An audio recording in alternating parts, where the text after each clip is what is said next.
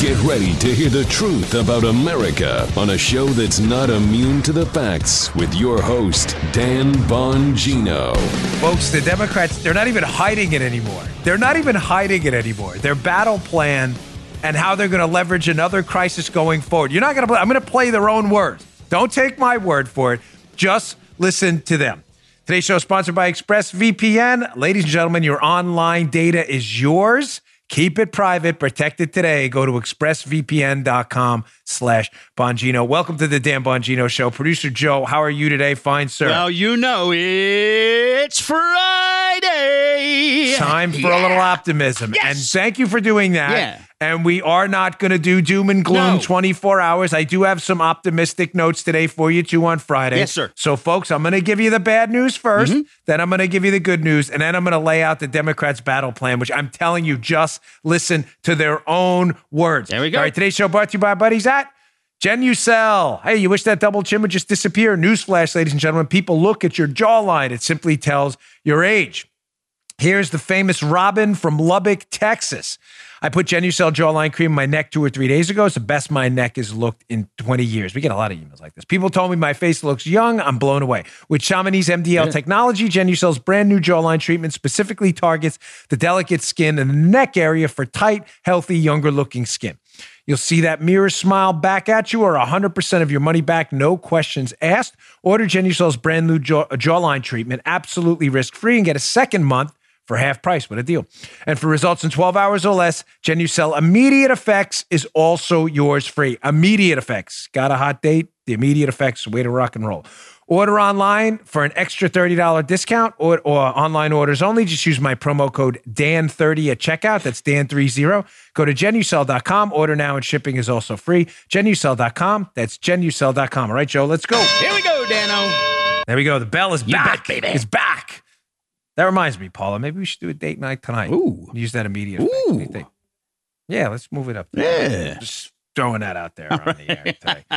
Folks, before we start off with the battle plan, again, they're not hiding it. Just listen to their own words, what they plan on doing. It's going to disgust you. Joe, matter of fact, before the show, he gets the creep on all the videos. Yeah. He's like, you believe what that guy said? I'm not unnecessarily teasing. They're already slipping it out. I want to get to this first because I'm going to read you a quote at the end of the show, if I remember. I saw it on Jenna Ellis's Twitter feed from Kierkegaard, and it is so apropos for what's going on right now. What did I talk about yesterday? How the left-wing media puts a fence, a perimeter around what acceptable conversation is. Mm-hmm. That perimeter, that fence around what the acceptable conversation is, has nothing to do with what's actually happening or the facts of the day. It only has to do with what they want you to talk about to do maximum damage to their ideological opponents. I hope that makes sense. The Washington Post, the New York Times, the Daily Beast, the mainstream media hacks, they're not getting you the facts. I'm sorry if you believe that. They're giving you a story, not the story. Mm-hmm. And the story they're giving you is only meant to do maximum damage to non-liberals and people who don't agree with them. It has nothing to do with the facts. I'm going to lay out a conclusive case for this day throughout the show using multiple stories, the Mueller probe, the ongoing Wuhan virus crisis, and other stories. Check this out first. So Tucker Carlson last night brought up something we discussed on yesterday's show. Ladies and gentlemen, is this the first crisis in human history where we're completely disregarding the costs? Where we're moving forward with ridiculous, juvenile, infantile nonsense. Like, if we don't shut the whole economy down, Joe, you're just in this for the stock market. You want people to die. Shut your pie hole. Right. You're a non-serious moron loser. I'm sorry. You have no place in a decent conversation. Please step aside and let the adults handle. I'm serious. If that is what you're suggesting we're saying, you're really advertising your ignorance, not ours. So please step aside and let the adults figure this out. You can go eat at the kiddies' table because you're intellectually living in a vacuum and you're an idiot. That's not what anybody is saying.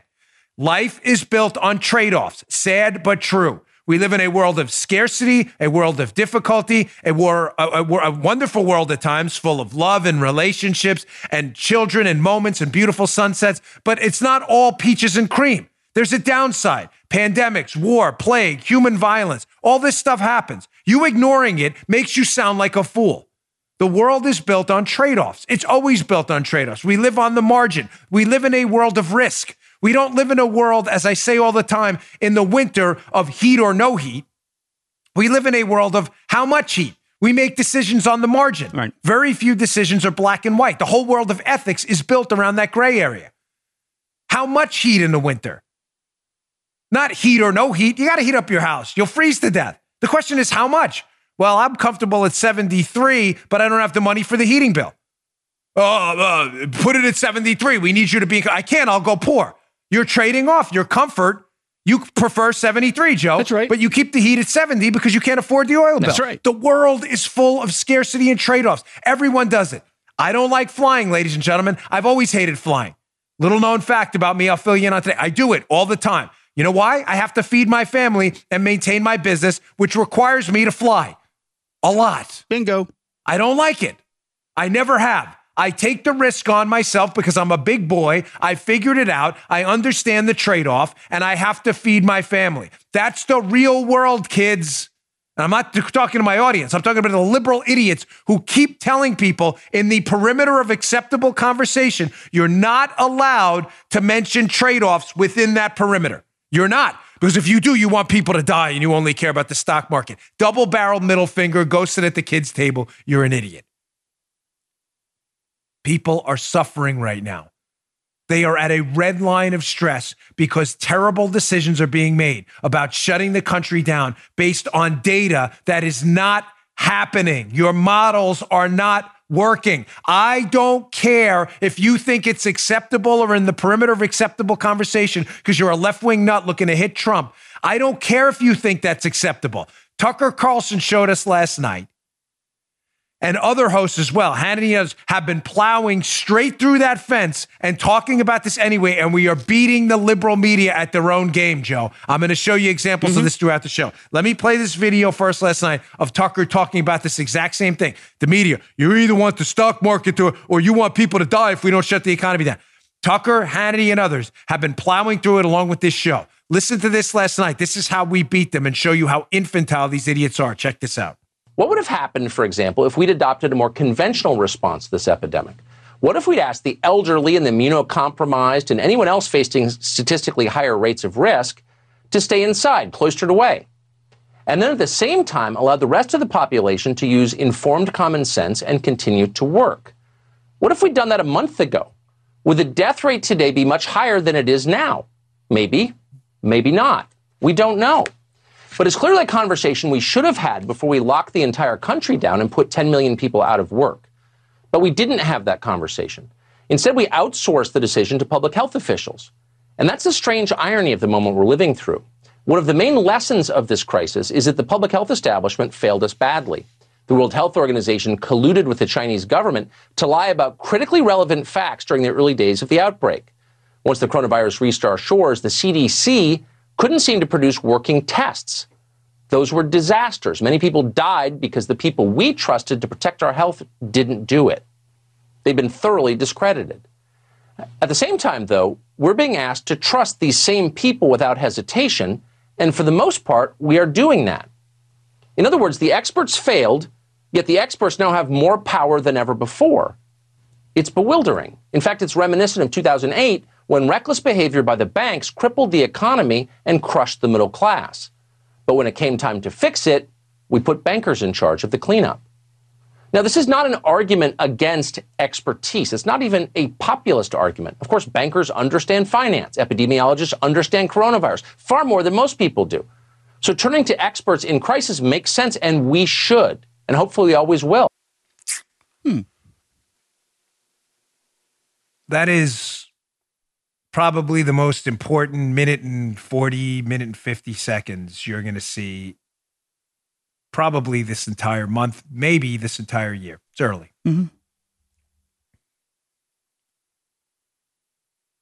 Again, for the little kid liberals listening, you can go turn off the show now. I mean that. It's not, I don't need your downloads or your views. We will be just fine. Please shut the show off because you're not going to handle what I'm about to tell you, because I don't think you have the cerebral capacity outside of your TDS infection to process common sense anymore. What about what Tucker just said is unacceptable. In other words, he's not allowed. You have to understand the acceptable fence the liberal media has put around conversation right now is panic only. If you're not panicking people 24 hours a day, Joe, if you're not engaged in a 24-hour hysteria operation, you are not allowed to speak, and you will be shut out of the conversation as someone who wants blood and stock market returns only. 10 million people's jobs have been wiped out. They have been left with nothing on data that has not panned out. Some of you may take offense at the tone towards liberals today. I understand. I'm sorry. If it's not for you, I get it too. I'm not making any apologies. I'm sorry it's not. I'm not making any apologies for the tone, because I'm going to explain to you why panic is the new normal and why it wasn't during a time I was a media figure. Because panic damages Trump right now. Panic damages the Republicans, and panic makes the government under the Trump administration look unacceptable. Therefore, any attempt to speak outside of their acceptable perimeter of conversation, saying common sense things like Tucker just said, like, hey, the data we use to shut down this entire economy about the threat, Joe, hasn't really panned out. Should we reevaluate that approach before we bankrupt another 20 or 40 million people? You're not allowed to say that. Panic only. Easy, boss. Family-friendly version of the double barrel. Let me give you an analogy for the liberals who really aren't that bright, and the liberals in the media who are really the biggest ignoramuses I've ever dealt with. Can you imagine? You're an alien. You came down. You're like those guys from Third Rock from the Sun. You look human, and you're just adjusting to this new human culture, and you're told in your new job as an alien. Of course, you don't tell anybody you're an alien. You're told in your new job you have to get on an airplane to fly around for work, like I have to go up to New York often for Fox when I do the 5 and other shows. You're told by the experts in airplane travel that there's a 25% chance that plane you're on could go down. What? I'm quitting tomorrow. So you then quit your job. You can't find a new job. You're having a hard time feeding your family, who are now surviving on potato chips and purple drink like I did when I was a kid, and buttered onion rolls from Tommy's Deli in Glendale. That's what I ate growing up because we had no money. Old bologna that you just cooked to get the bacteria off. You know the deal. Yeah. Not a sob story. Harden me up a little bit. I didn't grow up like with a silver spoon baby like these media losers, right? Now your family dies early. Their life expectancy goes down 10 years. The kids don't get to go to college. You've wiped out years of their education. You've basically destroyed their whole lives and made what could have been a storybook as your alien family. You've made it a nightmare and a horror story. What's the problem with this story? Well, what about the 75% you made good these stuff? Yeah. That's where you made these drastic, life-changing, literally life-changing decisions based on data that was false. You don't have anywhere close to a 25% chance of an air travel. The air travel is, listen, there are accidents. Yeah. But the data you based your decision on was wrong. You're not allowed to say that now, Joe, because somebody, and you start to have to ask yourself now, as sentient beings using common sense, we're going to plow through the left wing. Now, I know we will be attacked for this. I know it. Yeah. I know it because the media is invested fully in panic now. Anything you say to question the data and say, is this response commensurate with the threat, which is very real. This virus is not a joke. It is highly contagious and it's very serious. That is not the question, however. The question, again, which we've been saying for months, is how serious is it? When you get on a plane, you say the same thing. When you go outside during flu season, you do the same calculus. Why have we thrown that calculus out now and say, no, this time we have to disregard all that and we have to impose the maximum cost on anyone and shut down this thing altogether, despite the fact that there's no vaccine. And when we open it up, the virus will likely spread again. Why has no one suggested that? Let's get to point number one, why they do this. By the way, the numbers came out today, 700,000 jobs this week. That's only till March 12th, though. Those are the official March 12th, meaning that number is, forget it, just throw it out. That number is going to go up dramatically. We had the 10 million claims, right? Mm-hmm. And don't even worry, but today's number is not even a close estimate of how bad the economy's been wiped out. You may say there's good news. Yeah, there is. Don't worry about it. There is. I'm not going to leave you with the dour stuff. But let me show you, and let me explain, because I've been teasing this for a few days and I never nailed it. Ladies and gentlemen, I was a media, I don't know, personality. I don't know how to say that, but I sound like a jerk. You know, media guy, I did media. Talking head, whatever you want to call it. Been doing it since 2011, almost 10 years now. I wasn't exclusive to Fox for a long time. I've only been working for Fox for about 2 years and been relatively exclusive for about 3 or 4. I did CNN, MSNBC, and other networks for a long time. Folks, I was there. I was a talking head behind the scenes. You're going to like this because this is going to expose to you exactly what's going on. I was a talking head during the 2015 Ebola panic. You say Ebola panic. There was a panic over Ebola? No, there wasn't. Exactly. Mm-hmm. I'm messing with you. I was a talking head during that. Why was there no panic? There were a lot of stories. Everybody remembers that, right? We had a case of Ebola in the United States. Folks, I specifically remember, and I was in a lot of places, a present employer excluded. I was in a lot of places where I was told by some folks, which didn't affect me at all because I don't believe in panic now and didn't believe in panic then. I don't go on the air and say something I don't agree. I just don't do the segment then. I think many of you know that. But I can't tell you how many people are like, you know, we want to be careful on the air. You know, you don't want to talk about anything that might panic people. So just to be clear, folks, listen to me, please. I am not making this up. This is not for ratings or downloads. Our show's doing just fine. Why back then in 2015, Ebola, a disease with a fatality rate geometrically larger than the Wuhan virus, that could have gotten very serious here. Why back then was the effort always to diminish the threat and downplay it? I'll do you one better, although I wasn't as prevalent in the media. When the H1N1 virus, flu virus broke out, when that, which was real, Ebola was real too, but we didn't lose anywhere close, especially in the United States. Worldwide, it was a bigger problem. H1N1 was a public health catastrophe in the United States. Ladies and gentlemen, I remember the exact same speeches. Again, present employer not included in the bunch. I remember the exact same, hey, listen, when you go on the air and talk about this kind of stuff or you write about it, or I remember from media advisors and other folks, like, you don't want to talk about panic. Remember Joe Biden? Joe Biden, who ironically probably gave good advice back then. We talked about it last time. Said, listen, you may not want to get on a plane right now with the flu virus. The Obama administration, don't you say that. We played the card. Don't, Joe Biden, no, that's not official advice from you. Why back then? No panic then, maximum panic now. No panic then, maximum panic now. Why? We haven't even lost anywhere close yet to the number of people we lost to H1N1. Thankfully. Granted, to be fair, that these social distancing measures do have something. You can't prove a counterfactual. But why? I'm telling you, I lived it. Why are media people on the left fully invested right now in panic, whereas years ago with similar type viral outbreaks, no panic, don't scare people.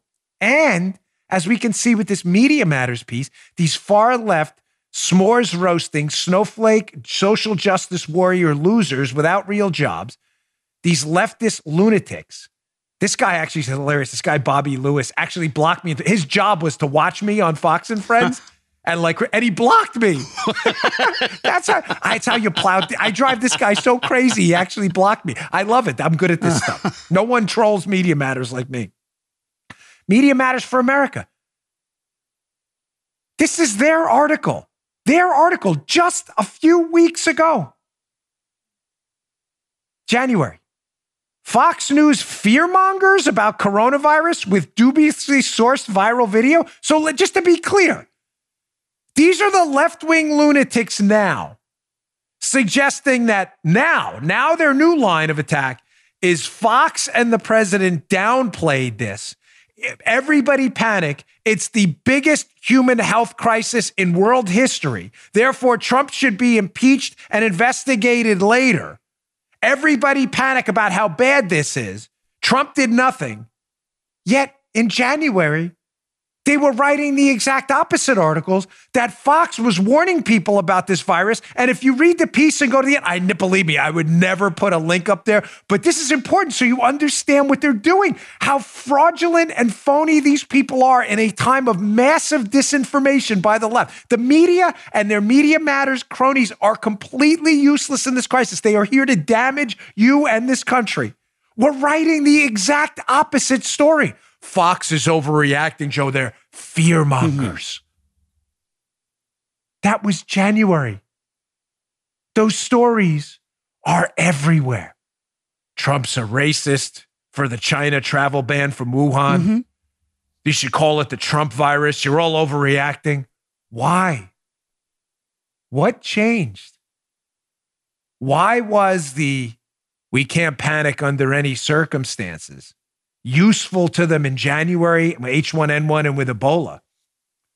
But now maximum panic is the only thing acceptable. Why is that useful to them now? Think. I know you know this. Because, ladies and gentlemen, in the beginning, the media, like everyone else, had no idea that this was going to be as serious as it's become. They had no idea. Why? Because the Chinese Communist Party was lying about human-to-human transition and the depth of the transmission, and the depth of the problem in China. They were hiding it. Nobody knew. Not the Trump administration, no one. Not the intelligence community, despite what they're telling. Take it to the bank. Nobody in early January had any idea how severe and contagious this was. The lethality we can still debate. That number's still open because we're not sure about the fraction yet. Nobody knew. So back then, Joe, when there was a strong possibility based on the faulty data from the communists that this was going to be a minor threat, it was politically useful for the no panic at the time left to say, Trump's panicking, Joe. He's a racist. He's forbidding Asian Americans from Wuhan from coming through the country. Acceptable perimeter, the fence around acceptable conversation, the only acceptable conversation in January by the Media Matters nuts and their left-wing lunatic propagandist Pravda allies was, if you don't call Trump a xenophobe and a lunatic, you're a racist and you're overreacting to a problem that's not a real problem. The Chinese said it's not a real problem. And Fox News, they're fearmongers. And anyone talking about how dangerous this could be, you're a fearmonger too, and a racist, and a xenophobe, and you're anti-Asian.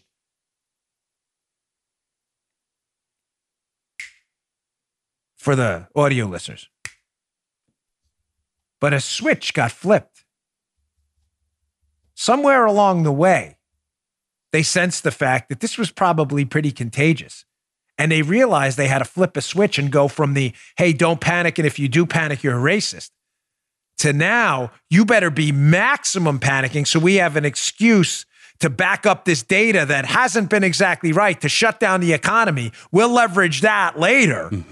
We'll use that later for our ideological interests. Don't listen to me. Listen to them. I got the video.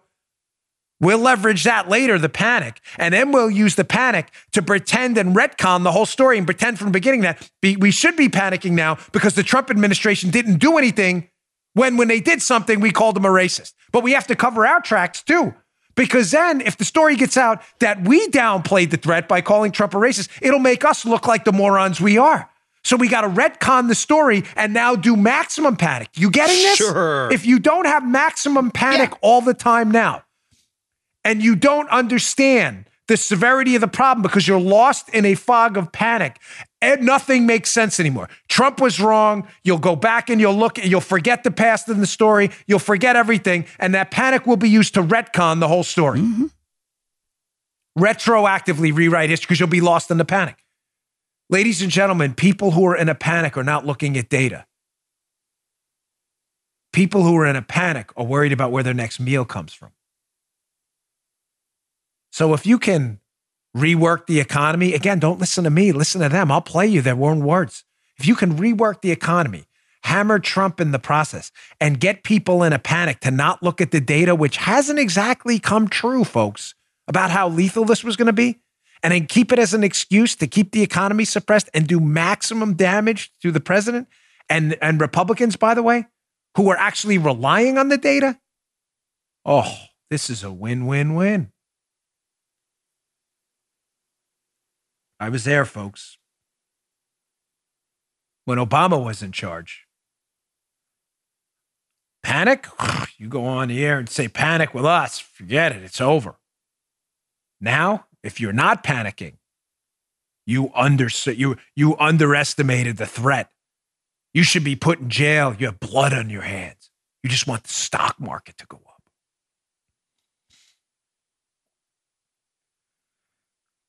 Now, I'm going to get back to this media fence of acceptable conversation and how they flipped this. Remember, inside the fence in January, the acceptable conversation only was, don't panic. Trump is panicking. He's a xenophobe. Yep.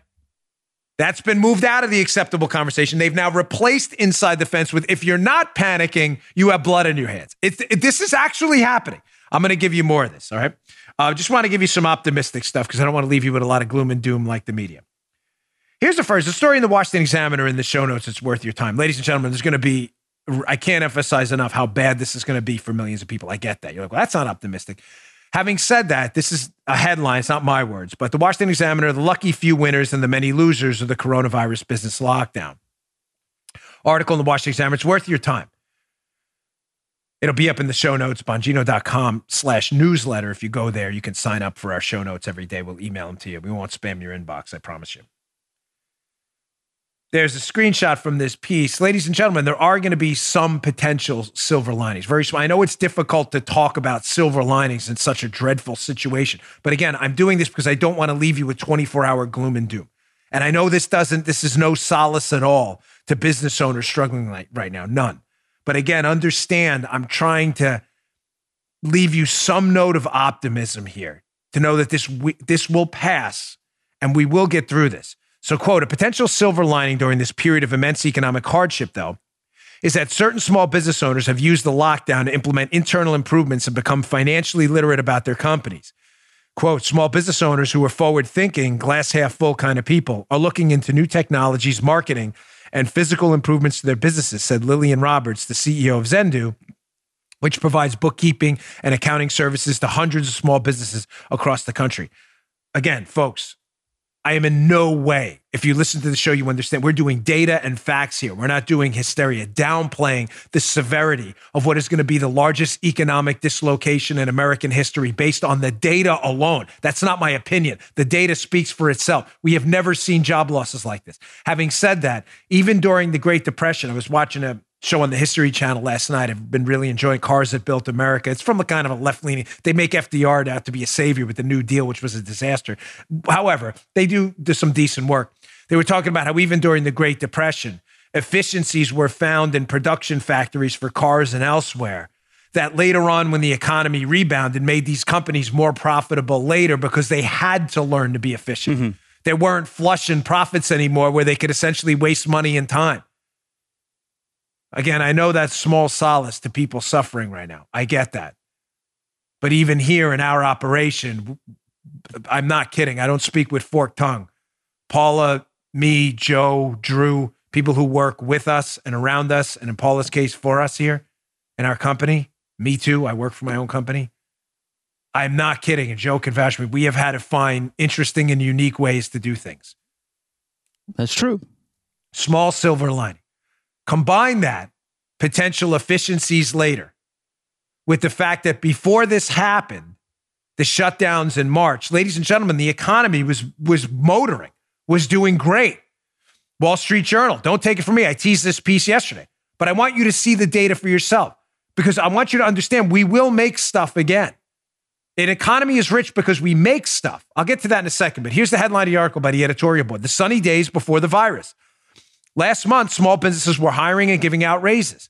Some of this will come back. Let's go to the piece. I want you to understand, not all of this, but some of this, potentially a lot of this business activity is going to come back when we get past this. Check this out. This, again, we do facts and data here. I'm not doing 24-hour hysteria. Forget it. I'm not interested. I'm interested in giving you information and facts you can make on your own. All right, I'm having trouble with that. So businesses were hiring before. They were giving out raises. They were having a tough time finding workers. A lot of that activity is going to come back. What I meant by that before is we're going to build stuff. I was having a conversation with my brother yesterday.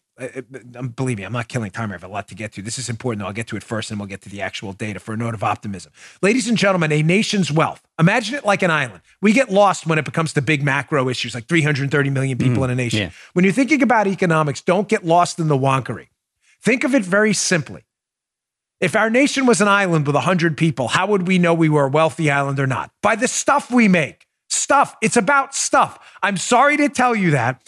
All this stuff about economic measures, how much love do we have? How much happiness? That's great. Listen, that's for a sociology and psychology study. That's not for economics. Economics is about stuff, what we would call in economics supply. It's about the supply of products and services. What do we make? That island is rich if that island has things like cars and condos and doctors and hospitals. It's a rich island. Mm-hmm. If an island has nothing but trees and baked fish, then that's all we have. You have it? Oh, you got it. Hold on. Wait, leave it for a minute. No, take it back. Take it back. I'm not that. That island that only has trees and fish and huts is not. Again, I'm not oversimplifying this. Economics gets lost in wonkery all the time. That island that has the hospitals and the condos and the cars is rich because they produce it or can acquire it because they produce other stuff and can trade for it. This economic dislocation is severe, despite whatever government checks they cut, ladies and gentlemen, because for now, close to 2 months, we are not going to be producing stuff. Stuff is what makes us wealthy. There's almost no stuff being produced for 2 months, or very little of it compared to what we produced before. We will take a huge hit.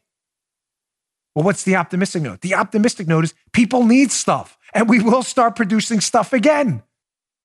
As I said, before this meltdown, we were producing stuff. Here are the numbers, and the numbers are really good. 54% of surveyed companies said they were hiring. This is from the Wall Street Journal, or trying to hire. 24% said their number one problem was finding workers. Over 35% of the businesses said they had job openings they were unable to fill. The labor pinch was sharp in construction industries with unfilled jobs at 56% of companies. Believe it or not, it's good news, ladies and gentlemen. They were hiring so they couldn't even find enough qualified workers. A net 31% of businesses reported giving workers a raise, with a net 16% intending to do so in coming months. I'll leave it at this. A net 9% seasonally adjusted planned to grow new jobs. Ladies and gentlemen, these are great numbers.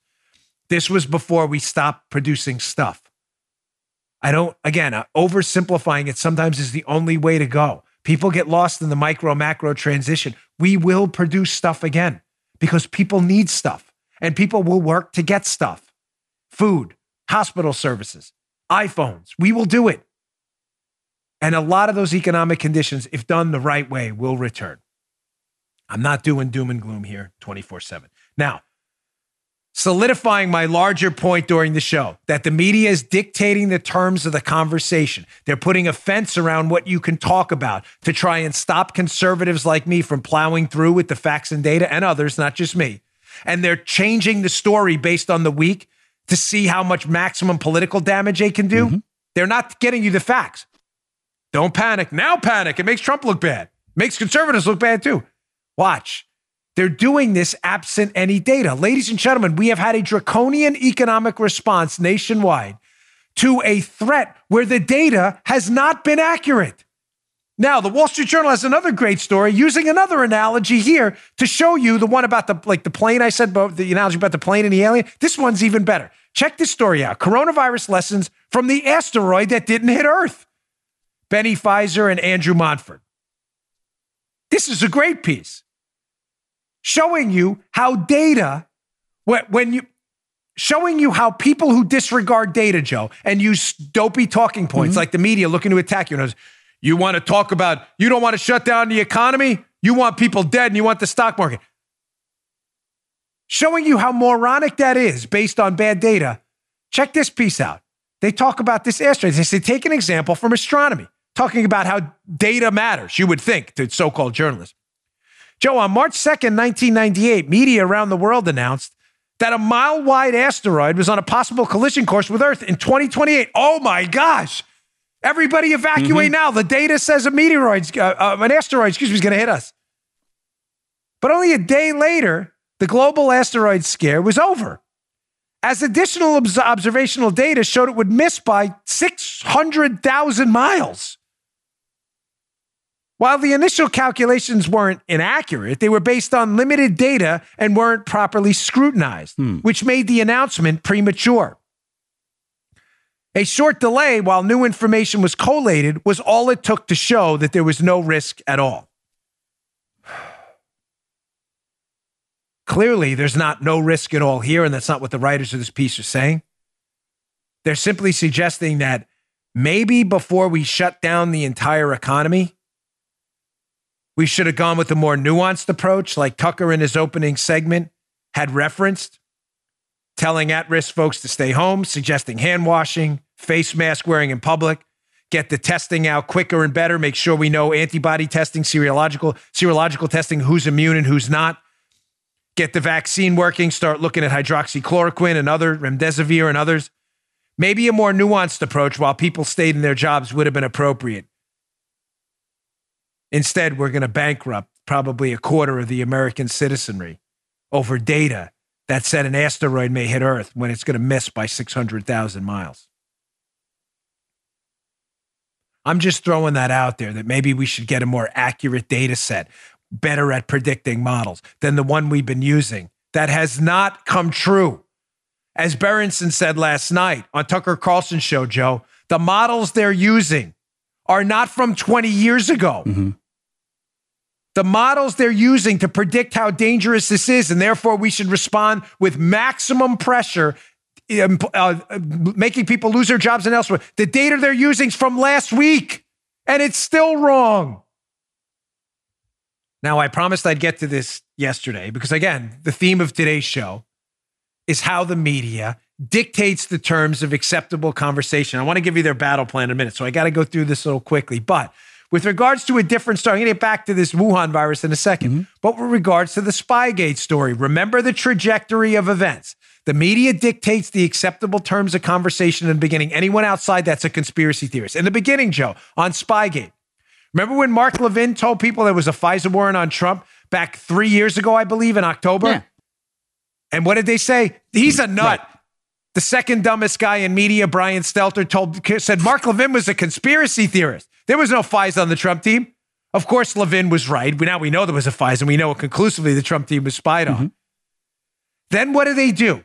After establishing the fact that their ideological enemies, the media's ideological enemies, Levin, me, Hannity, others, that we're conspiracy theorists and we're all crazy, once the truth starts to come out, they drip it so that no one pays attention anymore. So the original narrative that we're all nuts conspiracy theorists sticks, but the truth only slowly comes out. And nobody ever finds out that the original narrative we told you, the conspiracy theorists, was right and the media was wrong. This is their strategy everywhere. I'll show you how they did it with the Wuhan virus in a minute, but let me show you with Spygate, how the New York Times did. Remember the strategy. We tell the truth. The Trump team was spied on with a FISA warrant. You're conspiracy theorists. Left-wing media and blue checkmark liberal idiots pick it up, spread it around. Don't listen to Bongino and Levin. They're conspiracy theorists. That spreads, Joe. That cement hardens that we're all nuts and not to be listened to, even though we're right. The media knew we were right. Then when the truth comes out that we were right, official government documents, investigations, and elsewhere, what happens? They only slowly drip it out and recondition the narrative, softening up the body to you so that when it comes out, it doesn't hit all at once that the media was wrong, and hopefully you'll all forget about it. Watch the New York Times. Let me show you 2 days ago. Look what they put up. Remember, the same outlets that were calling us all nuts for telling you Trump was spied on by the FBI. Watch how they soften you up to that, don't worry, Trump wasn't politically targeted and spied on, Joe. It was a pervasive pattern. This is from Charlie Savage, March 31st, just a couple of days ago. Problems in FBI wiretap applications go beyond Trump aid surveillance. Review finds. Don't worry, this wasn't about Trump, Joe. They weren't spying on Trump. This was a pervasive pattern. Well, you don't believe me? Look at the new narrative here. Look at the words. I read this to you the other day. I'll read portions of it to you again. Here's a side benefit for the FBI. It undercuts the narrative fostered by Trump and his supporters that the botching of the applications to surveil his campaign advisor is evidence that the FBI engaged in a politically biased conspiracy. Notice how he uses the words in the paragraph before. This is a broader pattern of sloppiness. In other words, we told you 3 years ago the FBI spied on the Trump team. He now admits it. They were surveilled. He says it right there. Mm-hmm. These are some of the same idiots that told the world we were the conspiracy theorists nuts, who are now admitting what we said was true, but they're saying, don't worry. It's not because he was politically spied on. It's not that we were wrong calling them conspiracy theorists the whole time. You were. It's that it's just a broader pattern. They're softening you up. Body blows right here. For the new narrative, it's a broader pattern. You don't believe me that they're softening you up here for that new story? It wasn't politically targeted. Those guys are still conspiracy theorists, even though they were right. Crazy Levin and Bongino, totally nuts. They just admitted we were right the whole time, but they can't admit it. They have to save face. So now, Joe, it's not political target. It's a broader narrative. No. Here's a piece by the same guy and noted collusion hoaxer as well, Adam Goldman, a running joke in the media. This guy's a total clown. You see his name all the time on this show. Look at the date on this one, Joe. Oh, February 23rd. There. So someone in the intel community, a month ago or so, is leaking out that, look at the language here in this piece. Charlie Savage, same guy, and Adam Goldman noted collusion hoaxer. National security wiretap system was long plagued, Joe, by risks of errors and omission. Don't worry, Joe.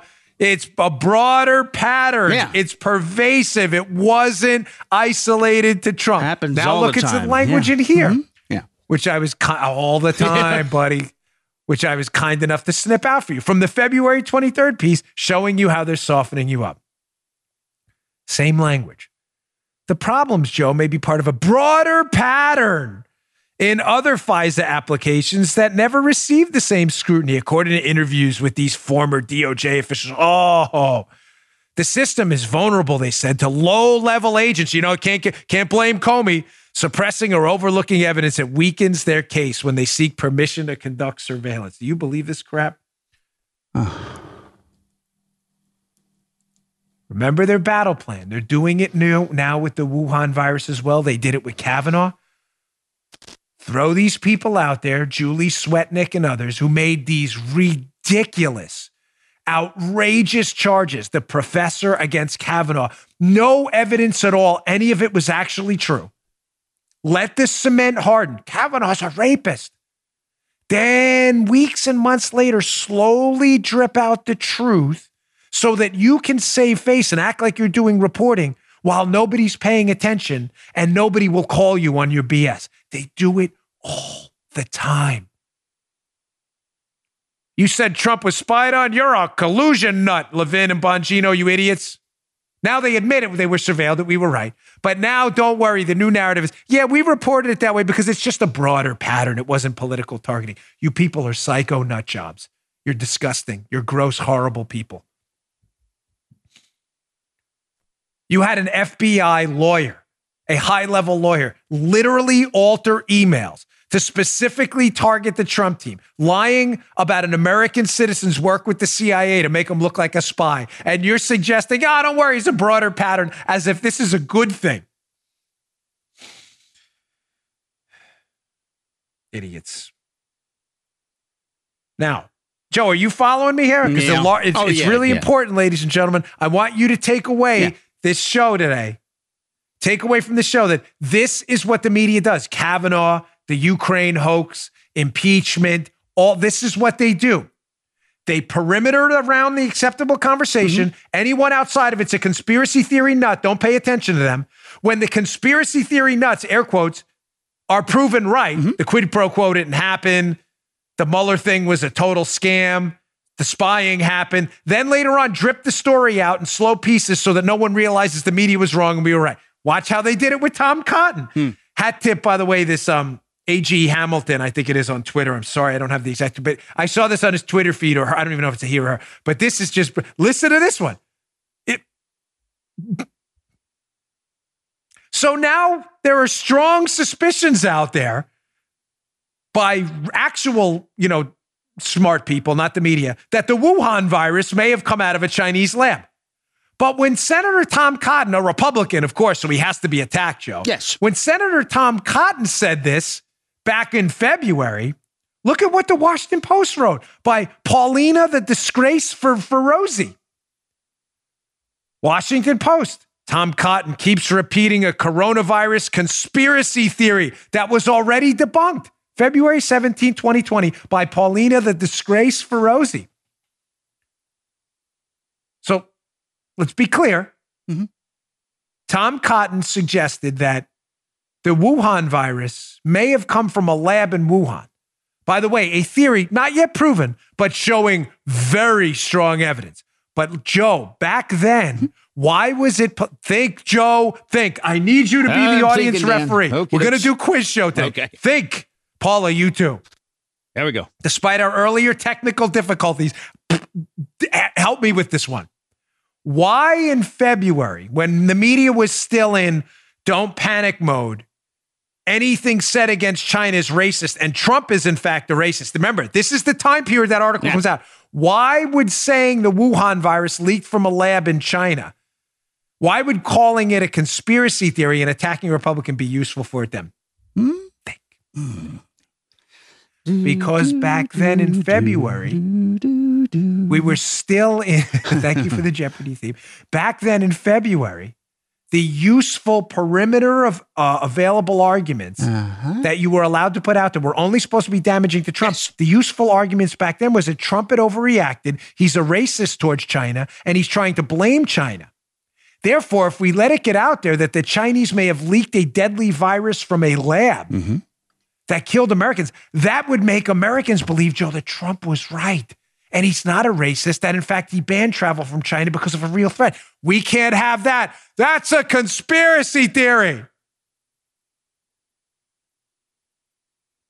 These media people are idiots because they now retcon the whole story. You don't... Don't take my word for it. Use their own headlines. They retcon the whole story. Paulina, the disgrace... Firozi, whatever her name is now pretending that article didn't happen. Here are her words in February when it was useful to attack Trump for attacking China. Senator Tom Cotton repeated a fringe theory suggesting that the ongoing spread of the coronavirus is connected to research in the disease-ravaged epicenter of Wuhan, China. Watch, this is their own words. Cotton referenced the laboratory in the city, the Wuhan National Biosafety Laboratory, an interview on Fox. Oh my God, he was on Fox saying it too? Yep, there it is. He said the lab was near a market. That's it, Joe. Some scientists initially thought was a starting point for the virus's threat. Again, so just to be clear, in mid-February, when attacking China was racist and that was useful for the disgraceful joke rag of the toilet paper of a newspaper. The democracy dies in the darkness when they are the darkness, Washington Post. Back then, it was a fringe conspiracy theory for Fox and Tom Cotton, who's a Republican. Softening you up. Oh. YouTube viewers, you get to cheat and look ahead. YouTube.com/Bongino. If you want to watch the show, Washington Post just yesterday by the way, David Ignatius, who always gets leaks from the intel community. Yeah. Somebody in the intel community must have known Trump was right and is now drip, drip, drip.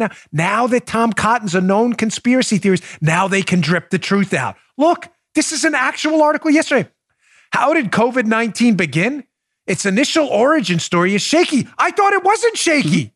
You just said, Paulina Firozi, you just said it wasn't shaky. That if you suggest anything other than it originated in the wet markets, you're a conspiracy theorist. Now it's shaky.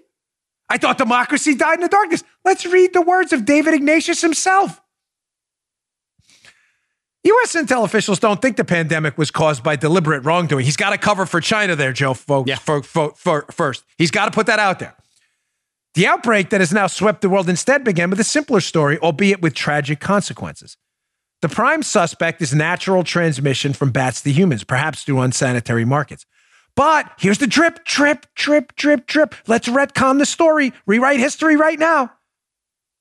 But scientists don't rule out that an accident at a research laboratory in Wuhan may have spread a deadly bat virus that has been collected for scientific study. Listen to this. Here we go. This is the same Washington Post. Good science, bad safety is how Senator Tom Cotton, I thought he was a conspiracy theorist, put this in a February 16 tweet. He ranks such a breach or natural transmission as more likely than two extreme possibilities, an accidental leak of a bioweapon or deliberate release. Here, he's got it. Here's the drip. Mm-hmm. They have to nuance and soften you up with the drip because they keep in mind, hold this up. Ignatius is getting leaks from the intel community that Trump was right the entire time, and so was Cotton.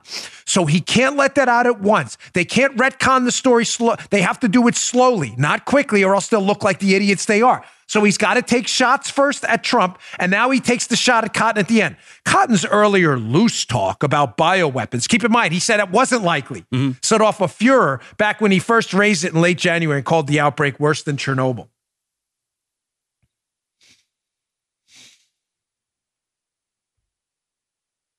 Listen to me. And as my grandmother used to say, and listen to me good. God rest her soul, Eileen. Loved you to death. You are being had. You are being defrauded. You are being lied to. You are being scammed. You are being destroyed. And so is your country right now. By media outlets not worth the dog waste you tracked in your house on your shoe. I just put up their own headlines. Media Matters, the Washington Post, who have done a 180 and changed their entire story. Why? Because they are hapless political losers who would rather see this country burn to the ground than to see this president elected, this president succeed, or us beat this virus on his watch. I just played you their own headlines. I showed you the headlines. Go to the YouTube if you need the visuals. Go to the links if you need the visuals. These are their headlines. Spygators, you're conspiracy theorists. All right, he was spied on, but you were right, but it wasn't political. It was a pattern. Drip, drip, drip. Saying it leaked from a Wuhan lab. Conspiracy theorist nuts. It may have leaked from a Wuhan lab, but you're still nuts. We're nuts. Suggesting we open the economy. It's a blood sacrifice for the stock market, Joe.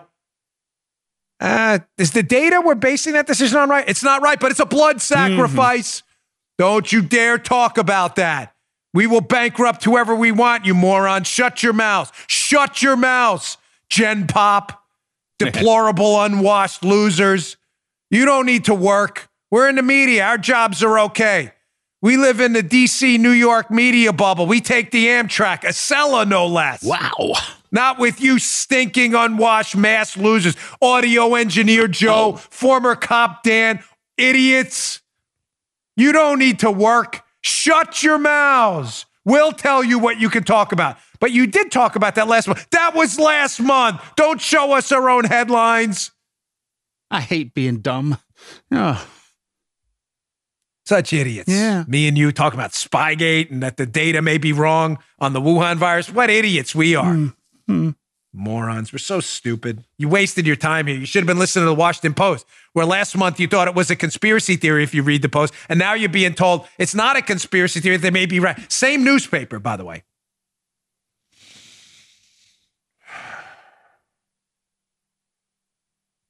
Paula, we're going to skip over this. I'm going to get this John Solomon story. I was going to get to the Mueller stuff, but it's kind of a bit of a reiteration of an old story. I'll get to it on Monday. But John Solomon is a story I have in the show notes today. Basically, now it's coming out again about the Mueller investigation that they knew from the start, like I told you, that the whole thing was based on this Don Jr. Trump Tower meeting and the PP tape. And now they're finding out the Don Jr. Tower meeting. The translator was at the meeting, was like, no, nothing happened there. I told you that story this week, but there's some suspicious stuff. I'll get to that on Monday. But I want to skip ahead because this is important. Again, showing you, look up the word retconning. It's a Hollywood term for rewriting movie history, like the Halloween movies where Michael Myers keeps dying and they keep bringing him back and pretending the old story didn't happen. The media's doing, they're retconning, they're rewriting history right now. Here is the loser of the day from yesterday. Loser of the day. Axios, which has turned into a total propaganda rag. Now, I used to think they were serious people. My mistake. I'm very sorry I led you down that road. I don't use their stuff anymore if I don't have to. Here is the Axios guy, Jim Vander something, whatever. Sounds very sophisticated. He has a job. Not like you dumb deplorable. You don't need jobs. Here is this guy on MSNBC yesterday, another propaganda outlet that told you Spygate was a hoax, suggesting hilariously, despite the facts retconning the whole story, that it wasn't New York and the Democrats playing down this threat. It was the Trump Fox News watchers playing down the threat. I'm going to play the evidence afterwards, showing you how dumb this guy is. But here's a Vanderloser on MSNBC telling you how you dumb Republicans played down the threat. Therefore, you're getting the worst of it. Check this idiot out. You're seeing here, and this is a bigger problem for society, is information inequality. Like, why did DeSantis do what he did? Why did Georgia wait so long? It's because they were listening to President Trump up until the last 5 or 6 days. They were watching Fox News. They were listening to Rush Limbaugh, and they were following conservatives on Twitter or social media, all of whom were downplaying this. So people, the information was there, but in that information bubble, they were basically getting a lot of sort of noise and news pollution. I just showed you the lefty lunatic Media Matters headline claiming Fox was panicking because they told you the truth about the Wuhan virus. I just played that for you. I just showed you that. I just showed you the Washington Post article telling people any suggestion of a threat coming from a lab in Wuhan was a conspiracy theory. And this moron, this gold medal winning lunatic, goes on MSDNC, the Moscow Maddow Network, and tells you it was us who were doing what they were doing. Now, I never play cuts twice if I don't have to. Yeah. Hat tip Tom Elliott at Real Clear. Here's a Grabian clip. Here's a cut from yesterday of red states like New York. It's a joke. New York City officials, including the health commissioner and Democrats, just a month ago, telling you, go out, it's safe, go to parades, go to Chinatown. Nancy Pelosi, come on down and shop. Here are the exact opposite people Jim Vanderloser told you were playing it down, actually playing it down. But Vanderloser doesn't know this because he writes for Axios, another toilet paper rag if they had an actual physical copy. Here's a supercut yesterday of Democrats playing down the threat while we warned you about it. Check this out. The risk to New Yorkers for coronavirus is low, and our city preparedness is high. This should not stop you from going about your life, should not stop you from going to Chinatown and going out to eat. I'm going to do that today myself. Come to Chinatown. Here we are. We're, again, careful, safe, and come join us. There is no concern at this time for coronavirus in our region. The Department of Sanitation is ready for Mardi Gras 2020. The facts are reassuring. We want New Yorkers to go about their daily lives. But there's really no need to panic and to avoid activities that we always do as New Yorkers. We are a hardy people. Americans do not need to panic. What I would suggest, however, is that Americans take this as a wake-up call for seasonal flu. There's very little threat here. This disease, even if you were to get it, basically acts like a common cold or flu. So we're telling New Yorkers, go about your lives, take the subway, go out, enjoy life. And certainly not to miss the parade next Sunday. I'm going to be there. If you had to, would you close down the borders? No.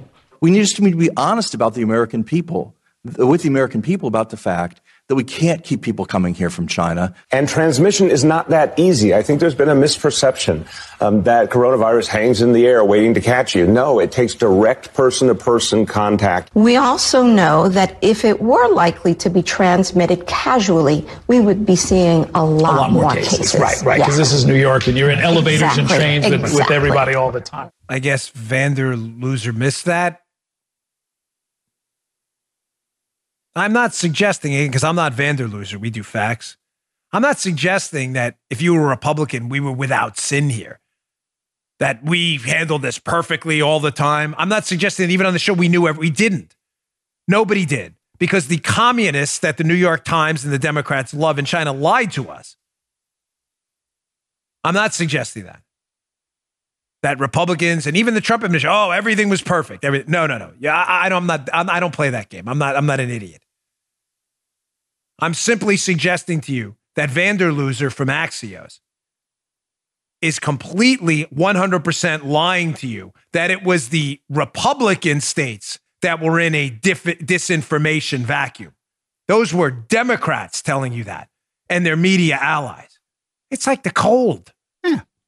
It's not like the cold. Now, ladies and gentlemen, again, don't take my word for it. Remember the whole theme of this show has been why the change in acceptable, why the change in narratives, to be quite simple. Why was the media narrative in January? Media Matters, the Washington Post, no big deal. Fox is panicking people. Conservatives are panicking people. They flipped the switch figuratively overnight to now, if you're not panicking, you undersold it. You should be arrested for getting people killed and you're just in it for the stock market. Why did it change? Because the media and the left saw an opportunity. Oh my gosh, you can't say that. That sounds mercenary. I'm not saying it. Listen to the Democrat governor of California answer a question himself when asked by a radio host, hey, do you sense this crisis and this panic as an opportunity to instill some new progressive far-left liberal stuff? Listen to his answer. I'm going to cut about 30 seconds of this at the end. Listen to his answer. Don't listen to me. Listen to him.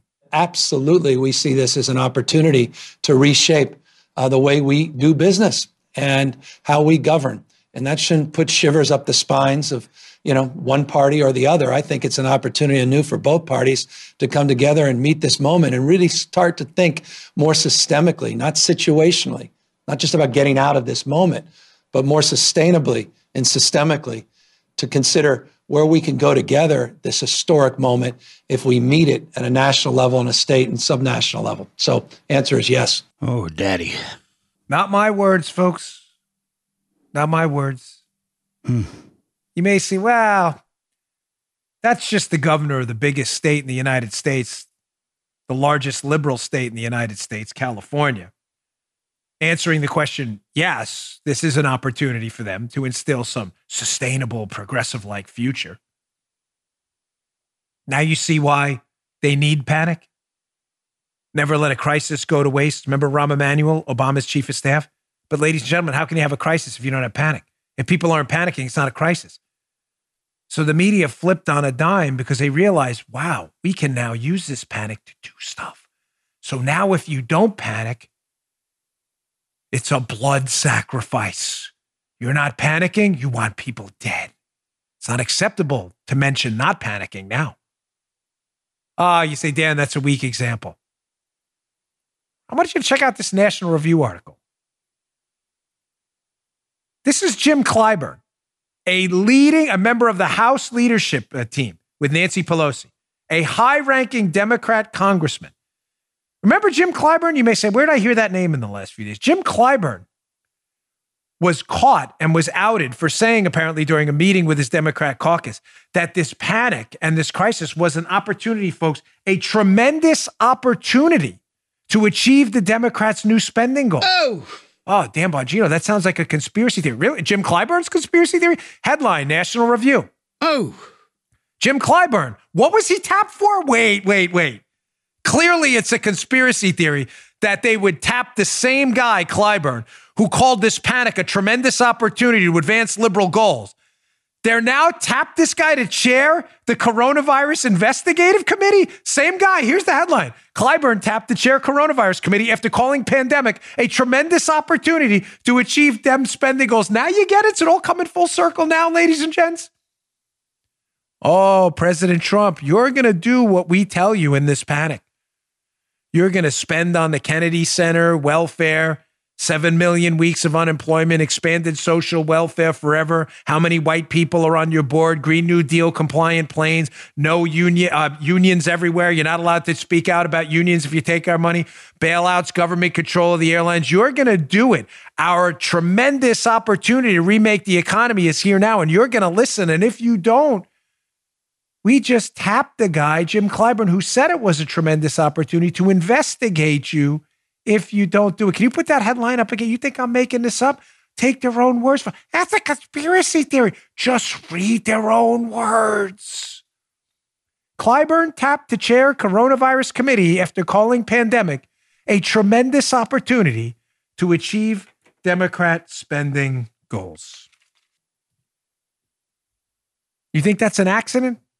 Think that's a mistake? The same leadership guy, Clyburn, Democrat, far leftist, who wants to remake the economy and never let a crisis go to waste, needs a crisis. Oh, this is a crisis, all right. But he needs a severe crisis to do severe things. How do you get a severe crisis and get people to not pay attention to the facts and data, even though they've been wrong? Panic. Panic is the only acceptable way now. And by the way, if you don't play along politically, this will be impeachment number 2, investigation number 6,000, and harassment effort number 22 million. We're coming for you because I'm in charge of the committee.